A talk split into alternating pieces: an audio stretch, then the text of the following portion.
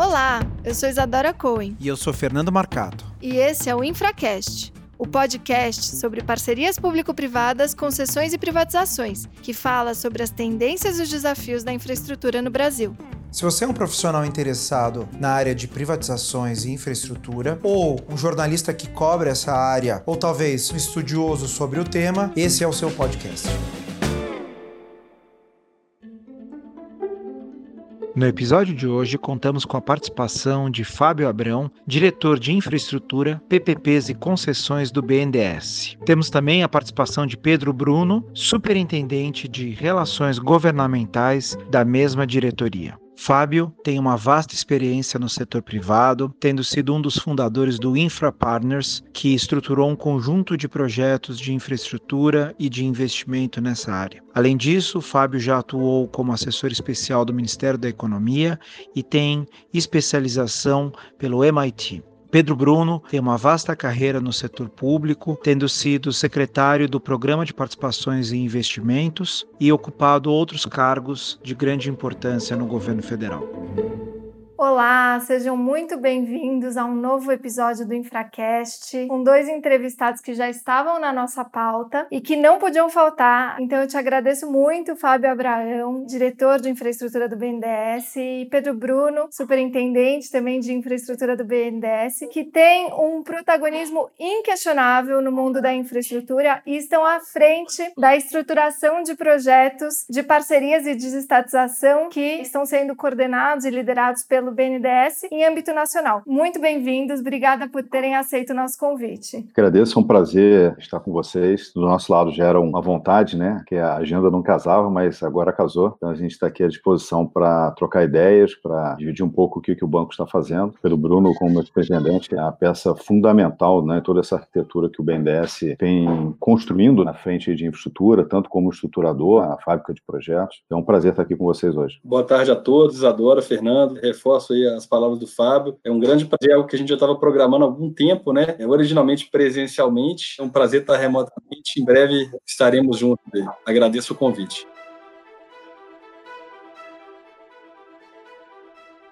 Fábio e Pedro, se vocês puderem, para que os nossos ouvintes saibam, quais têm sido as principais atribuições da diretoria de infraestrutura do BNDES? Vocês falaram sobre a fábrica de projetos e a questão de financiamento, isso também está embaixo de vocês. Conta um pouquinho para a gente qual tem sido a atribuição dessa diretoria. O banco, desde que a gente assumiu a administração, ele tem dois pontos importantes aí de desenvolvimento. Um deles é gerar impacto positivo para a sociedade e o outro é estar pronto a desenvolver projetos que alavanquem a economia economia. E aí, dentro dessa lógica, a gente entende que o Brasil ele tem uma certa inconstância de projetos de infraestrutura, tanto do ponto de vista de volume quanto de qualidade. Então, tem projetos muito bons, às vezes tem projetos ruins, assim por diante. A missão da diretoria de infraestrutura é, primeiro, originação, ou seja, a gente saber que o banco, com seu olhar técnico, seu olhar setorial, ele consegue identificar os melhores ativos dentro dessa lógica, nesse binômio né, de impacto na sociedade, alimentar o crescimento econômico, ele consegue identificar os potenciais bons projetos. A partir daí, tem todo toda a parte de estruturação, então a parte técnica. Na sequência, né, vamos imaginar que vem um leilão,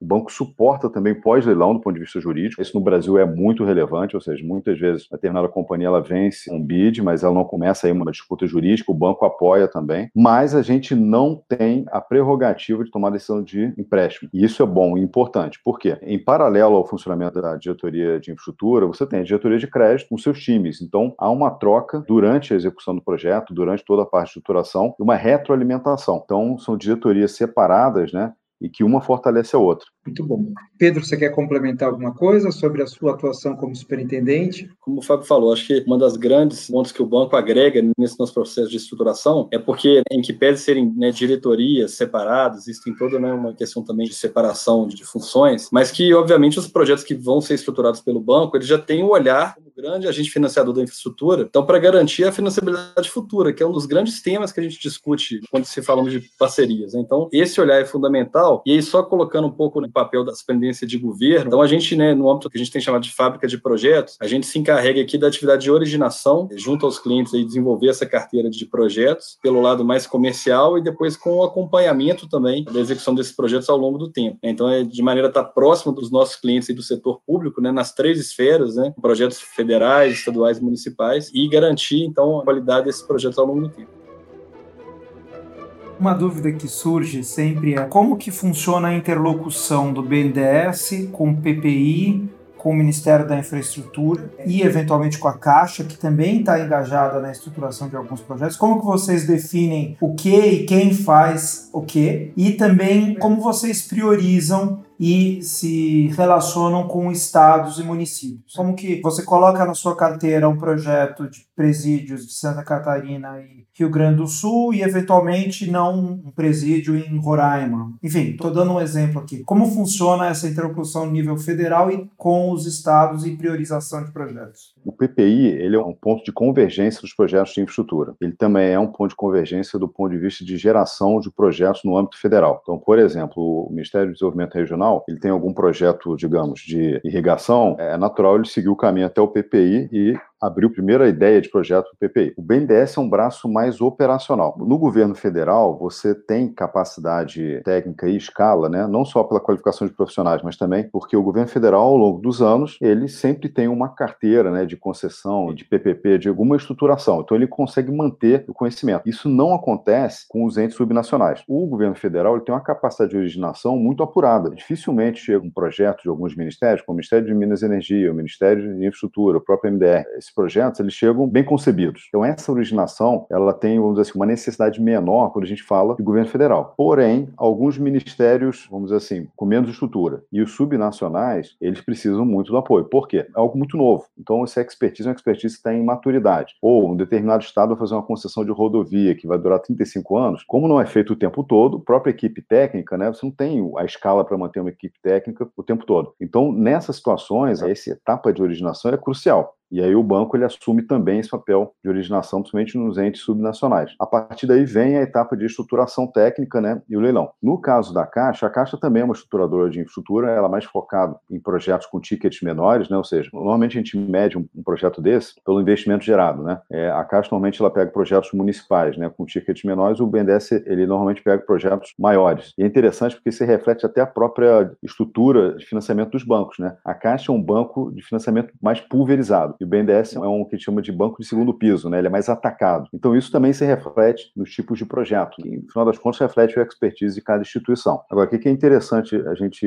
ressaltar? O BNDES nunca teve uma superintendência em Brasília, é a primeira vez que tem. Pedro Bruno é o executivo responsável por essa superintendência. E por que, que a gente criou uma superintendência em Brasília? Primeiro, para estreitar o relacionamento com o poder executivo, eu diria até poderes executivos, né? ou seja, não é só o federal, mas os estaduais. Brasília é o ponto de encontro. Né? Por outro lado, o banco também, ele por ser um agente neutro, ele tem o conhecimento setorial, o banco conhece o Brasil, então a gente acaba também alimentando o legislativo. Né? Os parlamentares, a gente percebeu, eles têm uma carência, muitas vezes, entender qual é o impacto, né, do ponto de vista técnico, das decisões que eles tomam, porque é, muitas vezes são questões muito específicas. E aí o banco entra também é, em parceria, evidentemente, junto com a assessoria parlamentar do Ministério da Economia, para ajudar a avaliar quais são os impactos de determinadas medidas. Então a gente também tem um papel muito intenso com o legislativo, né? o Senado, a Câmara, e aí o Pedro Bruno faz o trabalho trabalho essencial nisso, né? Eu digo que ele não é meu superintendente, ele é o meu chief rainmaker aí nesse assunto. Só fazendo um complemento, né, à fala do Fábio, e agradeço a pergunta até para ter a oportunidade de explicar um pouco mais do trabalho aqui da área de governo. Então, a gente desenvolveu aqui a figura do gestor do relacionamento. Hoje, na área, eu tenho um gestor de relacionamento aí para cada um dos ministérios aqui no âmbito federal, para cada um dos estados e também para atuação no legislativo, que é fundamental para a nossa agenda de infra, né? Muitas das medidas e inovações que a gente quer fazer passam por mudanças normativas, legislativas, regulatórias, então é super importante. Então, a gente tem né, feito essa atuação no intuito de estar mais próximo. É interessante essa questão da carteira, né? Eu tive o privilégio de ser um dos criadores do PPI, então, assim, a gente se consolidou, né, o BNDES, como um grande parceiro do PPI na estruturação dos projetos federais, mas a nossa carteira hoje está bem distribuída entre as três esferas. Atualmente, hoje, com 73 projetos em estruturação no âmbito do BNDES, dos quais 32 em âmbito federal, 28 em âmbito estadual e 13 em âmbito municipal. E a razão da gente ter focado a atuação em âmbito federal e estadual, ela é simples. Os projetos de parceria, de infraestrutura, eles têm aí um período relativamente longo de maturação, de estruturação, e dado que a gente vai ter eleições municipais agora, muito em breve, a gente focou em estados e no governo federal, até porque é importante também que o desenvolvimento desses projetos sejam concluídos ainda dentro do mandato dos atuais governantes, e a gente está trabalhando dentro do banco em uma estratégia para tão logo aí a gente tenha as eleições municipais, que a gente possa dar andamento nessa parceria com os municípios também.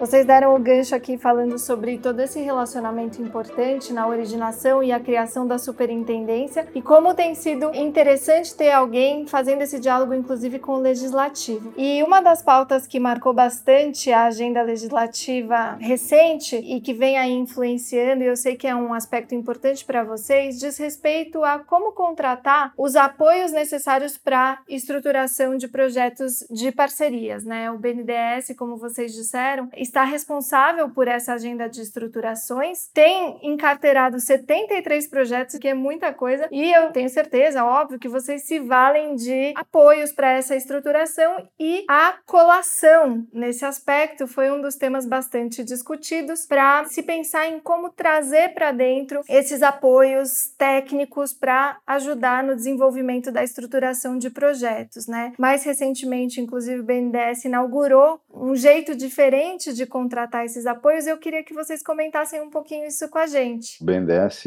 ele historicamente fazia uso do pregão. O pregão tem como característica essencial o privilégio do preço, né, sobre a qualidade. Porém, o banco já vinha estudando há bastante tempo o uso da nova lei das estatais. A questão toda do legislativo, né, o legal, você tem um tempo de maturidade, né? O próprio pregão rodou no banco durante três anos e pouco, mais ou menos. É um tempo bom para experimentar o que, que funciona, o que, que não funciona, né? Agora, quando a gente fala de projetos de alta complexidade, o, o pregão ele não é a melhor ferramenta. Evidentemente que algumas parcelas, talvez dentro do projeto, pode funcionar, às vezes uma atividade mais commodity, enfim. Mas projetos de alta complexidade, o ideal é outra ferramenta de contratação e, de fato, a gente inaugurou aí o uso da lei das estatais através dessa modalidade que é uma modalidade mais próxima do mercado privado. A gente faz isso com muito cuidado, é uma parceria que a gente tem com o Tribunal de Contas da União, a gente tem pilotos com o Tribunal de Contas. Piloto significa o seguinte, são projetos que a gente fez todo o normativo interno do banco, baseado na nova lei das estatais, conduz o processo de contratação e, em paralelo, o Tribunal de Contas abre um processo e observa e, inclusive, discute conosco o andamento. Nesse caso, especificamente, para concessões, a gente está aplicando justamente para o Porto de Santos e São Sebastião, né, ou seja, os portos aí sob a Codesp, e os 7.200 quilômetros de rodovias federais. Isso vai ser importante porque essa carteira é bastante grande, mais de 70 projetos, claro que isso daí muda ao longo do tempo, mas ele soma algo em torno aí, uma outra métrica que a gente utiliza é o investimento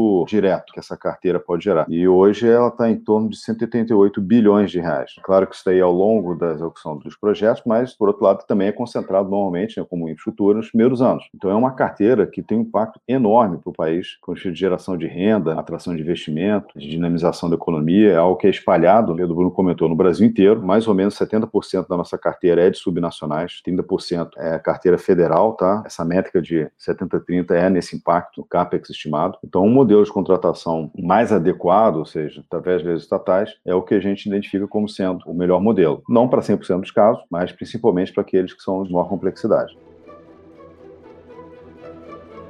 A gente queria agora então já mudar para essa que tem sido, não diria a principal, mas o BNDES foi muito feliz em transformar o seu S em S de saneamento. Foi uma sacada de comunicação muito boa. Já em 2016, né, o BNDES começou a advogar a ideia de aumentar a participação privada no setor e passado aí esse período, vocês conseguiram estruturar e têm estruturado um conjunto de parcerias, a primeira publicada agora agora, que é a de Alagoas, o edital já está publicado, e a tão esperada concessão do Rio de Janeiro, da SEDAI, que, se eu não me engano, estamos falando de 32 bilhões em investimento, é uma monstruosidade para um setor que tem tanta carência. O que eu achei interessante para a gente que milita no setor de saneamento é justamente a opção que foi feita para as modelagens. É uma das ideias era uma privatização pura e simples, mas na verdade o BNDES optou nesse momento, acho que junto com os estados, por modelos intermediários de subconcessão concessão, não abarcando todo o estado. Quais foram os drivers ou quais foram as questões que levaram por essa opção e não pela opção da privatização, mesmo porque na questão da privatização a gente sabe das limitações legais existentes. Mas se vocês puderem comentar um pouco, isso seria muito, muito bom. É aquilo que eu comentei no início, né? A gente tem uma missão no banco que é impacto na sociedade, impacto na economia. Então, quando a gente olha uma oportunidade, né, no caso Alagoas e SEDAC, que são os dois primeiros, a gente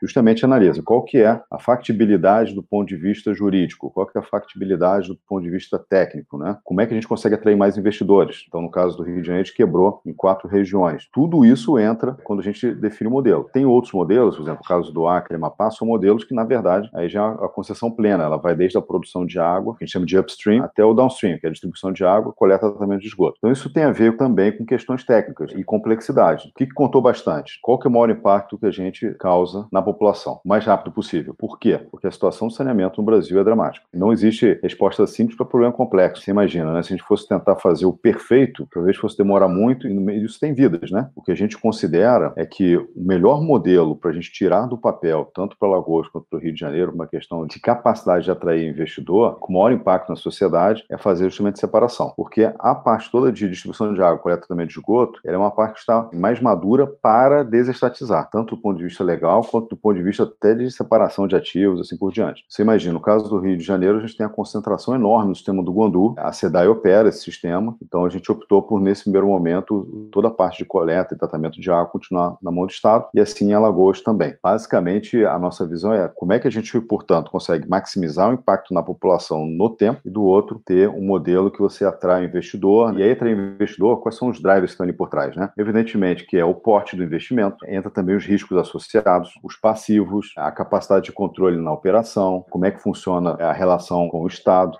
então, quando a gente começa a pesar todos esses elementos, isso nos apontou para esse modelo. E também experiências bem-sucedidas na prática, né? Um dos melhores municípios no estado do Rio de Janeiro, do ponto de vista de saneamento, é Niterói. Niterói funciona exatamente assim: ela compra a água da SEDAI e faz toda a parte depois do downstream, né? A distribuição da água, a coleta também de esgoto, e funciona perfeitamente bem aí há, há décadas. Uma mistura de objetivo estratégico de um lado com decisão executiva prática do outro. Essa agenda do saneamento é uma agenda que muito nos orgulha aqui no banco. Essa talvez seja uma das agendas que tem maior impacto impacto social que vai tirar o país aí de muito atraso. Para além dos projetos que foram mencionados aqui, a Casal SEDAI, né, Lagoas e Rio, a gente está com uma carteira hoje de nove projetos de saneamento em andamento. Eu acho que a boa notícia é porque, à medida que a gente tem projetos que avançam e já vão ao mercado, e nós temos convicção que vão ter muito sucesso, você tem um efeito cascata que outros projetos vêm a rebote. Então, essa carteira é uma carteira que está em crescimento. A gente espera poder em breve anunciar aí novos projetos também que vão estar em estruturação. Mas hoje a gente está falando né, de algo em torno de de mais de 50 bilhões de investimentos que vão ser gerados por esses projetos e um impacto aí na vida de mais de 36 milhões de brasileiros. Essa é uma prioridade número um aí do BNDES e a gente tem muita convicção do interesse de investidores privados nessa agenda. Um dos papéis nossos aqui, enquanto advisors nos estados, aí, fazer essas sondagens de mercado e a gente percebe muito apetite pela agenda de saneamento, tanto em âmbito nacional quanto também de players estrangeiros. Isso nos dá muita convicção que estamos no caminho certo e vamos seguir adiante. E só queria reforçar um último último ponto também que foi falado pelo Fábio, que é essa questão da customização dos projetos. Não tem receita única, não tem solução única. Isso é construído junto com o Estado, com a expectativa, com o momento político, qual o modelo que vai ser adotado, o modelo que faça mais sentido. Nosso papel é, é trazer cenários, trazer a, a visão técnica, né? E isso vai ser construído a várias mãos.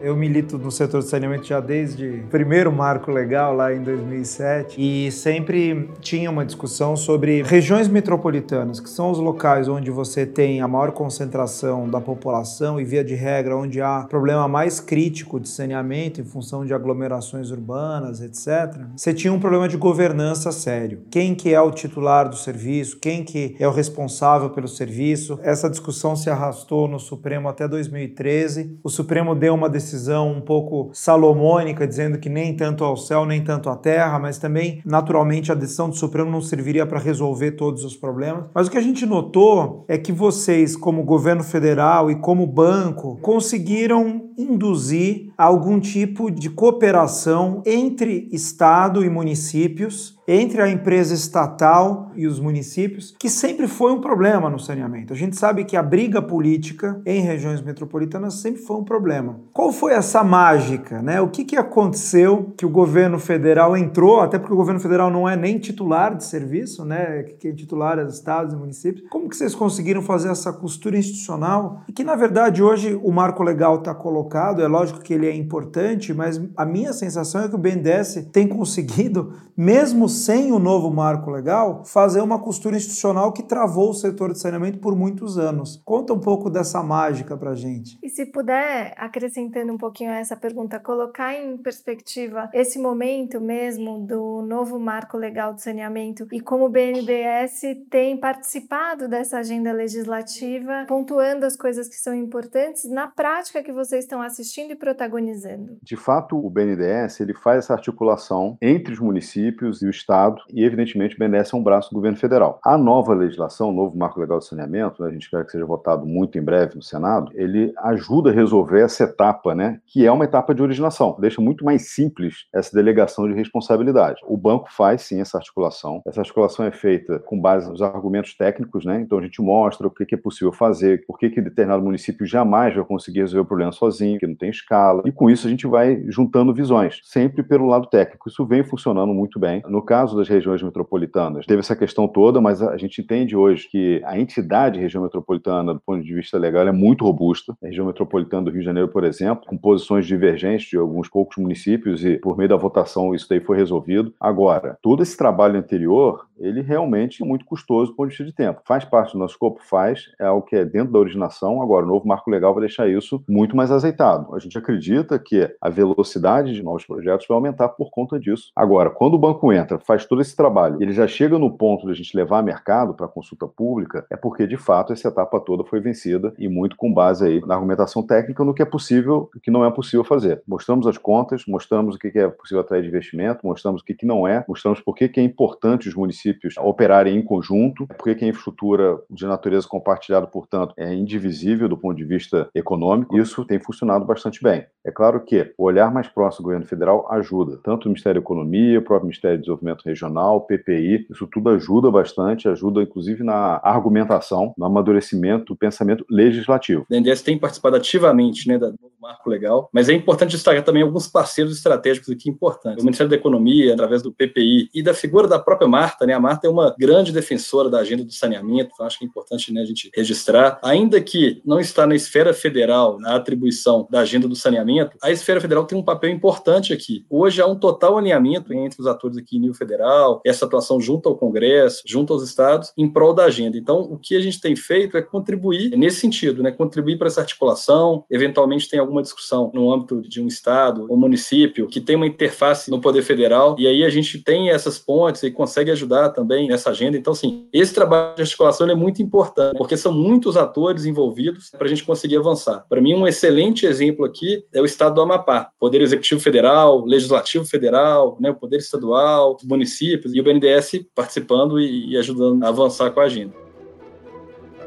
Mas então vamos falar de S de social, que eu sei que também é uma pauta super importante de vocês. Nesse contexto, desponta aí um projeto super interessante com uma série de desafios, imagino, para a estruturação, que é as PPPs de presídios para Santa Catarina e para o Rio Grande do Sul. Contem para a gente, por favor, como é que foi e como é que está sendo esse desafio de estruturar projetos para dois estados de forma concomitante, como que está sendo essa agenda para esse que parece ser um projeto prioritário para as agendas de todos os entes federativos e não somente em âmbito estadual, municipal ou federal, com alta replicabilidade, me parece. Até antes de falar de presídios, eu queria destacar assim como que a nossa carteira ela tem se expandido para o lado da infraestrutura social, para além dos setores tradicionais de infra, portos, rodovias, aeroportos, enfim. A gente vem trabalhando bastante na dimensão da infraestrutura social por todo o benefício e externalidade positiva que esses projetos trazem. E para nós são novas fronteiras também. Alguns dos setores são novidades também para o BNDES. Então, assim, dentro da agenda de infra social, eu destacaria a nossa atuação no setor de educação através da modelagem de projetos projetos de PVPs de creches. No setor de saúde também, entramos com projetos na área de PPPs hospitalares, para além do saneamento, que a gente já falou bastante aqui, obviamente. Essa ideia de fazer contratação conjunta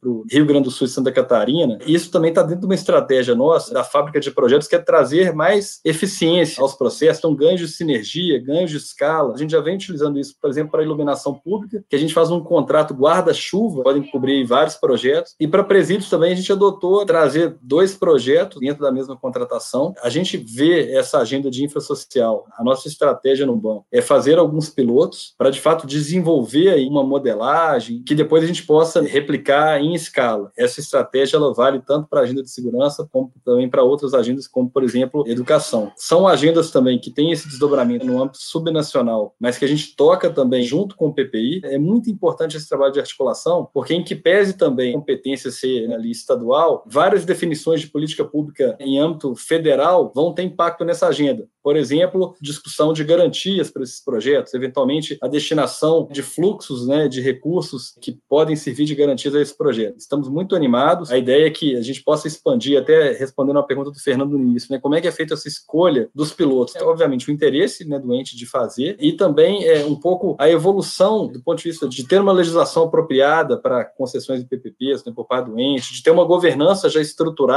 O exemplo do Rio Grande do Sul, dentre os estados é o que tem a maior carteira junto ao BNDES, já tem uma equipe, vocês entrevistaram aqui recentemente o secretário Vanuzzi, tem toda uma equipe dedicada, é fundamental o patrocínio no mais alto nível, então você tem um governador que é totalmente alinhado à agenda. Esses são alguns drivers em que eu falo, vamos dizer, um modelo de maturidade cabe aos entes perseguirem, e o BNDES tem feito esse trabalho de ajudá-los também para tocar essas agendas de parcerias. São projetos complexos, né? Parece que o ponto de chegada é o leilão, mas na verdade é o ponto de partida, né? Aí que vai começar a gestão do contrato, é um contrato de longo prazo, 20, 30, 35 anos, toda a dimensão de capacitação também associada a isso é importante. Mas enfim, aí eu acabei enveredando aqui para um outro tema, mas eu acho que em relação a essa agenda de infrasocial, entende que é parte da nossa missão institucional no BNDES também é avançar com esses projetos e com modelos que podemos replicar depois. O desafio dos presídios é um desafio que cabe aí a todos os entes, né, como também os recursos para educação escassos, vis-à-vis -vis a necessidade de expandir a infraestrutura para a educação ou mesmo para a saúde. São setores que a gente está avançando e que queremos desenvolver e poder replicar depois isso de maneira mais ampla.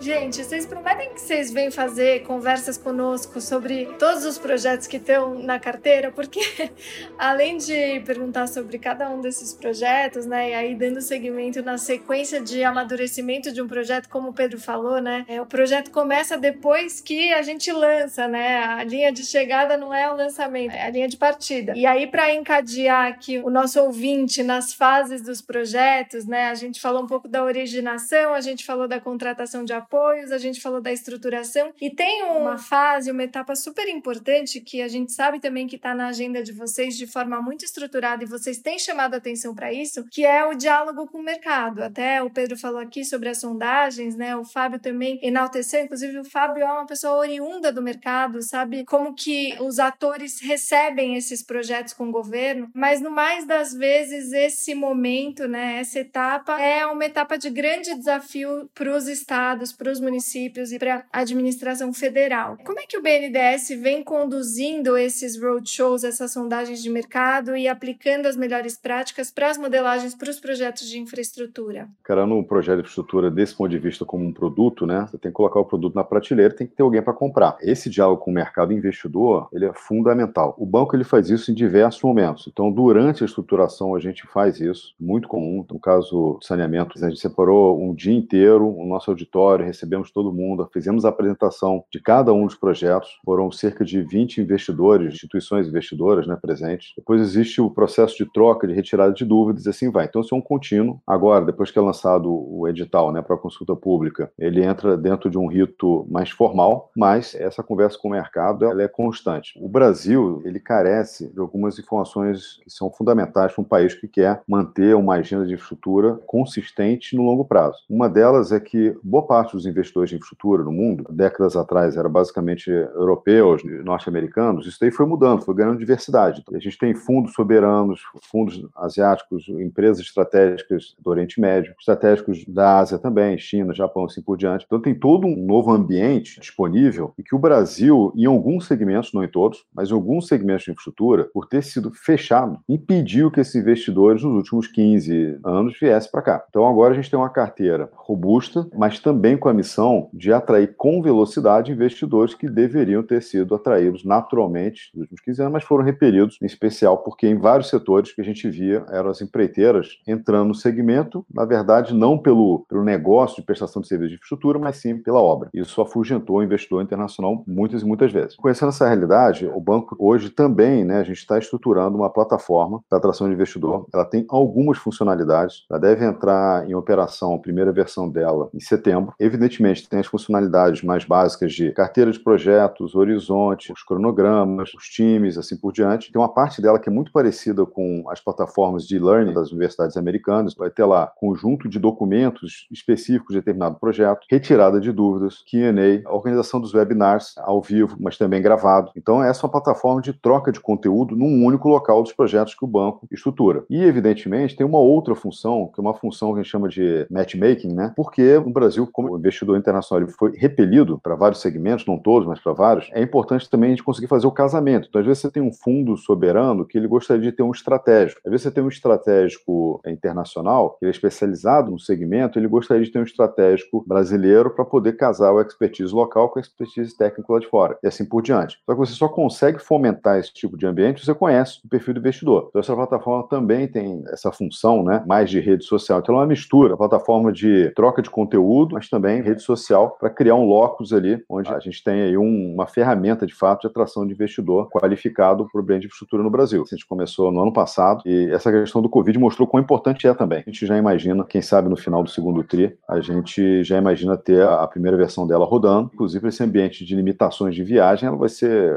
fundamental. E aí, depois, a ideia é que congregue as iniciativas do BNDES, mas também a gente começa a enxertar os conteúdos do próprio PPI e faz parte dessa união de forças para dar uma dinamicidade no ambiente de infraestrutura no Brasil, mas também diversidade do ponto de vista de investidor, de operador, né? E assim competição também. Nós somos muito privilegiados. Eu sou um otimista em relação ao país. Que hoje nós temos uma grande vantagem competitiva, até porque esses grandes projetos de infra a gente concorre, a gente tem que ter ciência disso com o mundo. Esses investidores estão olhando o mapa do mundo ali e vendo as oportunidades. A gente tem acho que dois pontos aqui que nos dão uma grande vantagem competitiva. O primeiro, o volume de demanda de investimento em infra que a gente tem. Isso permite, né, a um investidor que eventualmente não esteja no Brasil montar um time para cá, porque ele vai participar de um leilão de saneamento agora. Se ele perder, daqui a pouco tem outro, e tem outro, e tem outro, ou ele vai fazer a mesma coisa para rodovias, e por aí vai, ou iluminação pública, ou outros setores. A gente tem muito o que ser feito. Isso nos dá uma vantagem competitiva muito grande. E o outro ponto é profissionalizar esse relacionamento com os investidores. No Brasil, nós temos muito que avançar nesse aspecto, temos avançado, que é de fato, então, assim, é criar esse ambiente de confiança, de previsibilidade. Nós estamos com as informações dos nossos projetos transparentes aí no site, assim como o próprio PPI faz, é dar previsibilidade ao investidor. Então, ó, se o leilão vai ser daqui tanto tempo, vai ter leilão daqui tanto tempo. Ter esse ambiente de confiança, de previsibilidade e de interação constante. O diálogo com o investidor tem que ser constante. Fechei a modelagem lá no final, quando já publiquei o edital, eu vou conversar. Não, a gente conversa é o tempo inteiro, a interação o tempo inteiro, é testar ideias, testar modelos, ir aperfeiçoando, recebendo o feedback do mercado, porque, de novo, né, quem vai comprar no final, na ponta, é o investidor. Então, isso é fundamental. Nós temos um papel privilegiado enquanto hub, enquanto um grande estruturador de projetos em âmbito nacional, porque eu consigo, então, ter uma estrutura dedicada a essa atividade por conta da minha escala. Se o Estado fosse sozinho buscar esse investidor, é muito mais oneroso para ele, né? E nós somos banco. Eu tenho o lado já da dimensão de relacionamento com os investidores pela dimensão de crédito também. Então, assim, de fato, aqui é uma atividade que o BNDES agrega muito valor a uma parceria com o ente público, porque o pior dos mundos para nós, enquanto BNDES, é eu modelar um projeto que vai ter um leilão vazio. Isso não vai acontecer porque nós vamos fazer todo o processo para garantir que tenha um leilão bastante competitivo, até porque para bons projetos não faltarão investidores, seja em âmbito nacional, seja em âmbito internacional. Um ponto adicional que a gente está muito atento a buscar novos investidores é porque se a gente pegar, por exemplo, o setor de rodovias hoje no Brasil, três, quatro grandes players que se revezam aí ganhando novas concessões. Só que nós estamos falando né, em colocar 16 mil quilômetros de rodovias concedidas nos próximos anos. O mercado local não vai dar conta de absorver toda essa demanda. Eu tenho que trazer novos atores. Então é fundamental esse trabalho, que é de prospecção, que é um trabalho que é feito em conjunto com os ministérios, né, enfim, com os estados, que é exatamente divulgar o Brasil lá fora, mostrar o que, que nós estamos fazendo aqui em termos de melhoria de arcabouço legal, e aí conversa com a agenda do legislativo, segurança jurídica, e conversa de novo com a agenda também regulatória, legislativa. Então é um trabalho de todos, né? Todos nós, né? Acho que o ministro Tarcísio fala isso, ó, todo mundo é corresponsável, eu mesmo. Cada um tem que entender o seu papel nessa engrenagem e a gente trabalhar para trazer né, o, o país em um novo patamar, para garantir o sucesso desses leilões que vão acontecer esse ano, ano que vem e nos próximos anos. Isso é excelente. Eu acho que o BNDES aporta de fato um valor muito importante para esses projetos e contribui, inclusive, para desmistificar pontos-chave, né? E dentro dos mitos, eu acho que vocês conseguem aí destacar esse ambiente de diálogo mesmo entre o governo e a iniciativa privada, que sempre foi um dos aspectos de maior medo de uma parte de outra, de maior controle também dos controladores externos. O BNDES é uma figura super importante para azeitar esse ambiente. E esse da plataforma, sensacional. É o furo do Infracast, como o Fernando gosta de falar. E eu queria parabenizar demais vocês, porque de fato é um valor que é trazido aqui para a mesa imprecificável. Então, queria parabenizar. Eu acho que vocês tocaram aqui, por exemplo, no tema da TIR, e em palavras muito tranquilas, o Pedro já fez aqui uma primeira desmistificação. Quem atribui a TIR é o mercado. Da mesma forma, um outro medo quando a gente está no governo é: putz, será que eu lanço projetos na área de saneamento se tem outros tantos estados e municípios que estão também lançando projetos nessa mesma área, será que eu vou ficar menos atrativo ou será que vai ter capital suficiente para investir em mim? E o que vocês estão dizendo aqui é quanto mais projeto, melhor, porque no fim das contas isso torna o ambiente mais competitivo e torna mais atrativo para que, por exemplo, um potencial investidor estrangeiro possa fincar seu time aqui e acreditar no potencial dos projetos do Brasil. Poxa, muito legal. A gente está chegando ao fim da nossa entrevista entrevista, mas para encerrar, como estamos falando com o BNDES, a gente queria saber que tipo de inovação tem sido trazida na estruturação de projetos para garantir a financiabilidade dos projetos em especial, assegurar uma diretriz que o próprio BNDES colocou, que é a substituição do financiador público da infraestrutura. Esse era o papel do BNDES no passado e, em dado momento, nessa atual gestão, o BNDES disse não, o nosso papel não é esse. Nosso papel é induzir financiamento privado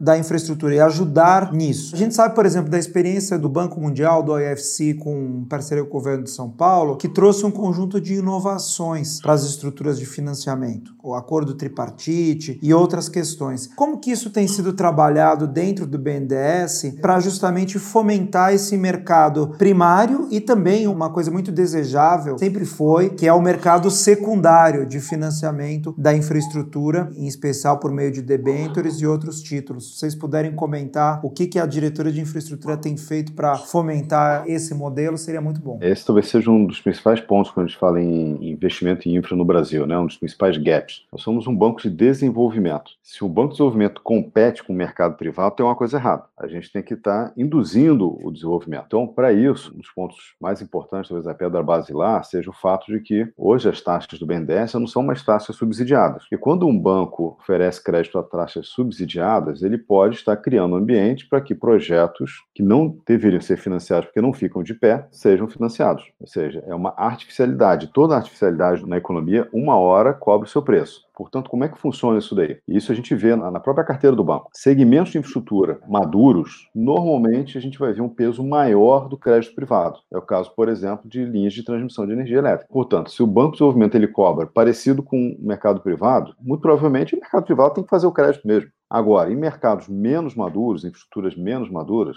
o BNDES tem um papel mais relevante, mesmo algumas vezes cobrando mais caro que a iniciativa privada. Quando a iniciativa privada topa o risco, porque você tem a arbitragem do conhecimento aí. O banco, né, ele tem o conhecimento muito mais profundo que o mercado privado em geral. Ele entende mais do Brasil, entende mais da especificidade setorial. Então a gente entra com outro olhar, a gente tem um olhar de especialista naquilo ali. Então a gente compra aquele risco. Quando você tira o subsídio forçado, esse movimento ele começa a ser natural. Então o banco ele é naturalmente ele vai ocupando espaços, né? Vamos dizer que para o mercado privado é tido como maior risco, mas para a gente não, porque a gente detém a arbitragem do conhecimento e a gente oferece crédito. E aquilo que é conhecido no mercado privado, o mercado privado vai oferecendo. Isso é ótimo. Por quê? Porque com o balanço do banco, né, como tudo na vida não é infinito, você começa a aplicar de forma mais inteligente o balanço do banco. Né? Você começa a maximizar justamente naquilo que o país precisa desenvolver mais. Então, em linhas gerais, é uma visão que a gente tem muito clara, né? E casa com aquilo que a gente falou, que é impacto no social e atração de desenvolvimento econômico. Do ponto de vista de ferramentas, né, para aumentar a financiabilidade, tem o Brasil ainda carece de instrumentos, principalmente porque quando você precisa atrair investidor internacional cujo balanço está lá fora, a gente começa a falar de instrumentos de garantias, né, que muitas vezes esse investidor internacional ele não pode oferecer a garantia corporativa, então exige que tenha esse outro desenho. E a gente está buscando isso. Então, tem vários projetos, não vou mencionar aqui por questão de confidencialidade, funcionam como estudo de caso. Então são projetos concretos que as áreas de crédito e a diretoria, né, porque a diretoria ela na eleição colegiada, está fazendo desenhos muito interessantes, muito criativos, né, para permitir que o investidor internacional tenha um mecanismo de garantia que viabilize tomar empréstimo do banco. Essa é uma parte muito importante. Agora, eu diria que talvez a ferramenta mais importante seja originar bem, estruturar bem. E o banco ele tem a capacidade de ser independente, tá? Isso é uma vantagem do banco, é engraçado, porque nem sempre isso é percebido de forma muito clara. O BNDES, pelo tamanho, vamos dizer assim, pelo protagonismo no crédito aos subnacionais, né? É uma outra relação. Às vezes você tem alguém é, estruturando um determinado projeto para um ente subnacional, é normal, né? Às vezes você tem lá o prefeito, o governador, coloca pressão, não, botar mais investimento. Ele quer ter mais investimento para o Estado dele, é legítimo, não tem nada de errado nisso. Do ponto de vista do projeto, pode não ser a melhor decisão, mas com política pública é, então não tem nada de errado com o desejo né, do governante naquele momento. Mas quem está estruturando tem que ter a capacidade de falar, não, é a capacidade não só técnica, tem que ter a capacidade também institucional. E o BNDES tem isso. Então, quando a gente fala, por originar bem, estruturar bem, também passa por ter a capacidade institucional de dizer, olha, isso aqui não funciona, vamos por esse caminho. Qual que é a visão, né? Acho que o Fábio colocou muito bem, né? Assim, papel nosso enquanto Banco de Desenvolvimento é maximizar. Quanto mais a gente conseguir alavancar recursos privados, mais eu preservo o balanço do banco. Esse é um ponto muito caro para a gente. O que, que a gente percebe que conversa com toda a estratégia da fábrica de projetos? Né? O grande gargalo são a falta de bons projetos. Então, o que, que a gente quer avançar muito? É colocar bons projetos na rua. Bons projetos na rua, eles vão ser financiáveis, né? o mercado vai ter apetite por eles. Acho que nós temos que aprender com os erros do passado.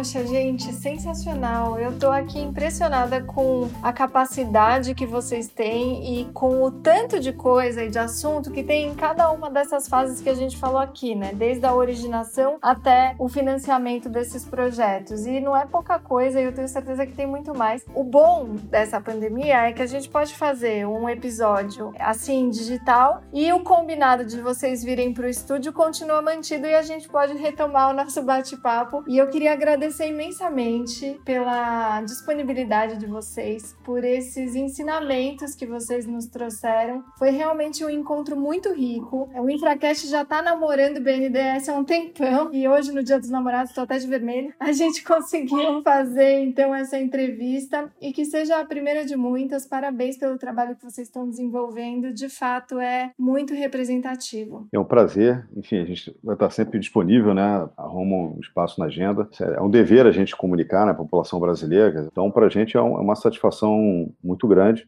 e foi ótimo. Certamente pô, o convite já está aceito. Isadora e Fernando, queria agradecer muito a vocês né, pela oportunidade. Acho que um, um bate-papo aqui super gostoso. Né? Como o Fábio falou, já aceitamos o convite para um papo futuro e presencial. Parabenizo vocês pelo sucesso e pelo trabalho que vocês estão fazendo e seguimos totalmente à disposição. Tá bom? Um grande abraço a vocês e obrigado aí pela, pela oportunidade. Esse podcast teve a produção de Heavy Drops Media e coordenação executiva de Vivian Semer e Gabriel Farrardo.